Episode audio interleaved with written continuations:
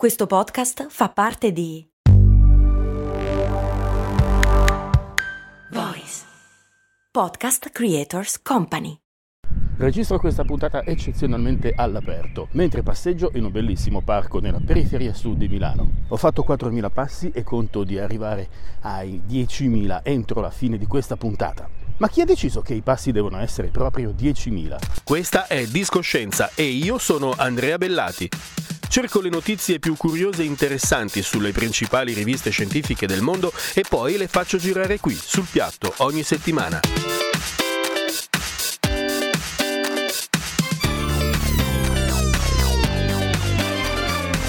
Discoscienza, la scienza suona bene. Suona bene. Uno studio internazionale condotto dall'Università di Granada ha identificato per la prima volta il numero ottimale di passi da fare ogni giorno per restare in forma. Non solo il numero di passi, ma anche il ritmo e l'intensità ideali. Il nuovo studio aggiorna di poco il risultato ottenuto da una ricerca svolta nel 2019, che indicava in 7500 il numero minimo di passi necessario per ottenere un beneficio. Intanto cammino con una certa intensità, devo arrivare a 10.000 entro la fine di questa puntata. Si trattava di uno studio statunitense che aveva coinvolto oltre 18.000 donne, alle quali era stato consegnato un contapassi da indossare per tutta la giornata, 7 giorni su 7 per 5 anni. Una bella pazienza.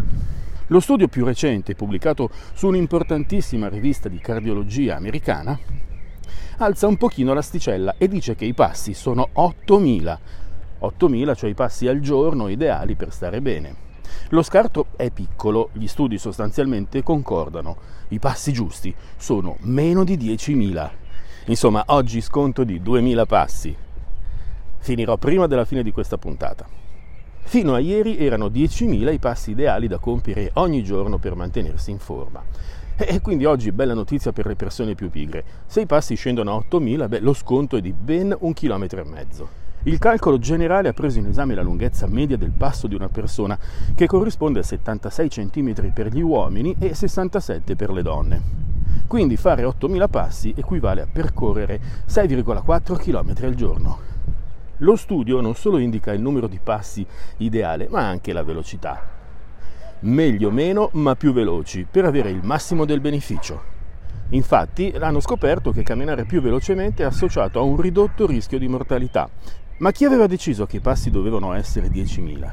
Nessuno in particolare, affermano i ricercatori, almeno nessuno con una vera competenza scientifica. L'indicazione dei 10.000 passi nacque in Giappone negli anni 60, nel 1965 per la precisione, quando una società giapponese, la Yamasa Clock and Instrument Company, mise in commercio un contapassi per il fitness il Manpokei, nome che significa un contatore di 10.000 passi. Ma perché proprio 10.000? E qui c'è l'aspetto geniale di un'operazione che fu semplicemente di marketing. L'ideogramma giapponese che significa 10.000 sembra un omino che cammina. Ma come si pronuncia 10.000 in giapponese? L'ho chiesto alla mia amica Sara Marmo. La pronuncia giapponese dell'ideogramma che significa 10.000 è man ma questo ideogramma ha davvero a che fare con qualcuno che cammina, con un omino che cammina? L'attuale ideogramma di Man 10.000 è derivato da un antico ideogramma cinese, perché tutta la lingua giapponese a livello eh, di scrittura deriva completamente dai kanji, dagli ideogrammi cinesi questo ideogramma, che adesso eh, in questi giorni si legge man, anticamente aveva una eh, simile fonetica, ma aveva un significato diverso. Praticamente significava scorpione, ciò che oggi viene chiamato sasori in giapponese. Eh, anticamente in cinese si pronunciava con una fonetica simile all'attuale man, della lingua corrente giapponese.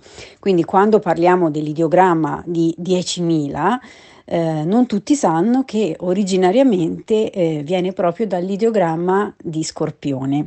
Io mi chiamo Sara Marmo, e vengo da Firenze, vivo ormai da 15 anni in Giappone, a Tokyo, e sono laureata eh, in lingue e letterature straniere all'Università di Firenze con indirizzo filologico letterario. Arrivederci. E poi quel 10.000 era semplicemente un numero facile da ricordare. Un'idea pubblicitaria che si è trasformata in un mito. Insomma, camminare fa bene, che siano 8.000, 10.000, 20.000, è importante camminare un po' tutti i giorni. È un'attività che io adoro, anche se ho il fiatone. Ma quali sono i benefici della camminata? Beh, l'ho chiesto alla mia amica Enrica. Attivare il nostro corpo utilizzando principalmente gambe e addome dal punto di vista muscolare. Aver cura di cuore e polmoni. Fare walking, perché gli inglesismi sono sempre un sacco cool. Insomma ragazzi parliamo come mangiamo. Oggi scopriremo quanto può far bene camminare, il gesto più semplice, più efficace a cui la nostra mente possa fare associazione. Con questo breve intervento cercherò di darvi degli stimoli ma anche di raccontarvi quanto possa farvi bene e soprattutto mantenervi in salute muovere le vostre gambette. Ma prima di addentrarci nel tecnico partiamo dal principio. Una nostra conoscenza dal punto di vista filosofico, giusto qualche annetto fa, quindi parliamo di Ippocrate, eh, uno a caso, sosteneva che camminare fosse la migliore medicina ed effettivamente la scienza ai giorni nostri recentemente ha valorato questa tesi, dimostrando proprio quanto possa combattere la sedentarietà questa attività. Ora, Proviamo a capire effettivamente insieme quanto può farci bene e sotto tutti i punti di vista, fisiologico, estetico e mentale.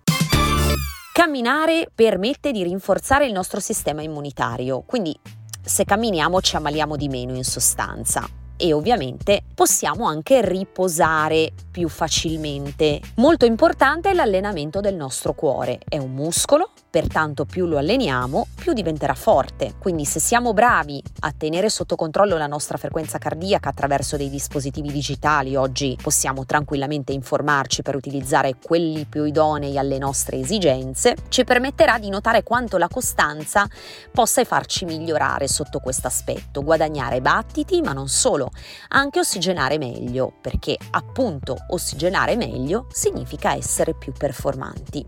Camminare inoltre fa bene alla vista e ne sviluppa le qualità da lontano, quindi permette di rendere più ampio il nostro campo visivo, soprattutto se lo facciamo outdoor, all'aria aperta. Pensate semplicemente alla vostra quotidianità, al fatto di dover passare molto tempo di fronte ad uno schermo, ad un dispositivo digitale quale il telefono, un tablet. Il nostro campo visivo in quella situazione risulta essere molto ridotto. Invece, camminando, come dicevamo, ed essendo costretti in senso buono a dover direzionare il nostro sguardo dritto avanti a noi, il tutto diventerà più chiaro, più limpido e assolutamente più accattivante. Muovendoci a piedi riduciamo i rischi di alcune patologie, come ad esempio il diabete, perché camminare aiuta l'attivazione del metabolismo. Non solo, dovete sapere che muovendoci a piedi riduciamo il rischio di cancro al seno, perché secondo uno studio pubblicato sulla rivista dell'American Association for Cancer Research, le donne in menopausa che camminano regolarmente almeno 30 minuti al giorno riducono del 10% il rischio di cancro al seno rispetto a chi conduce una vita sedentaria. In sostanza, dal punto di vista della salute, camminare ci permette di vivere più a lungo.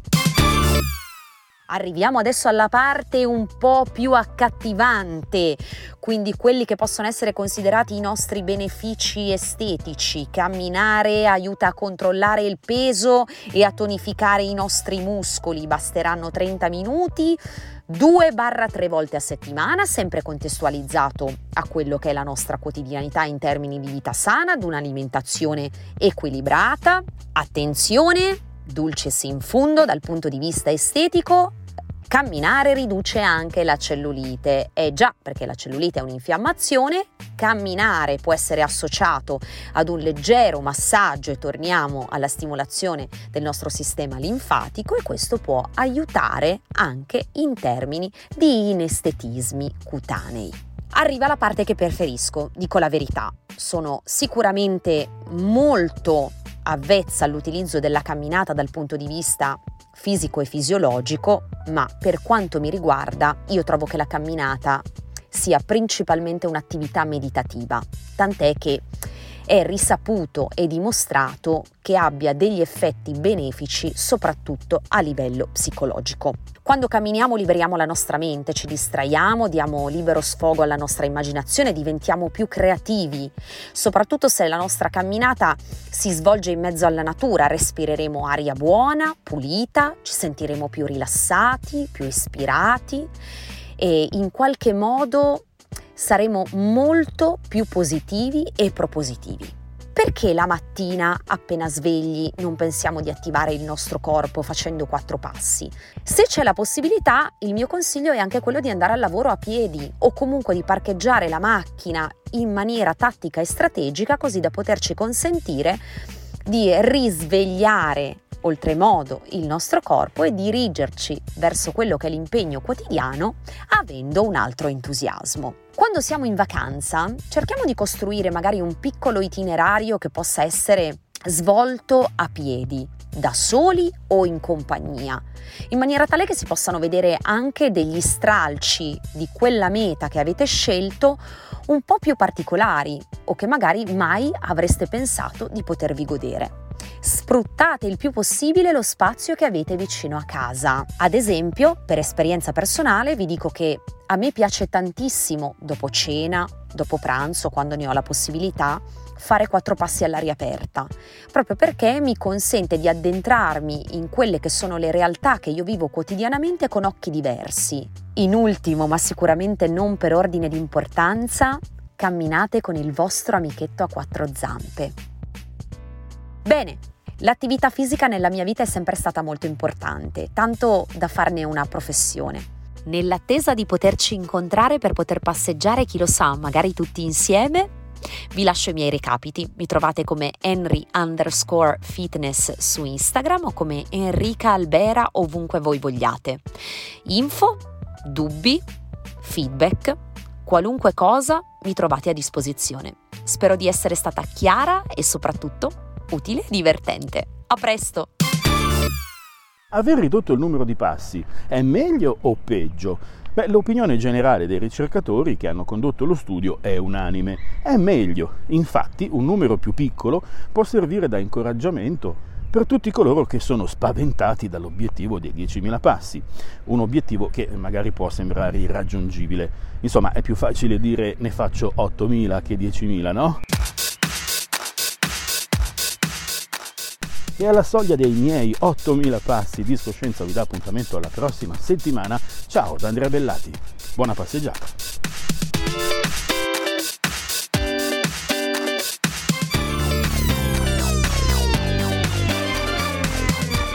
Sono un po' stanchino.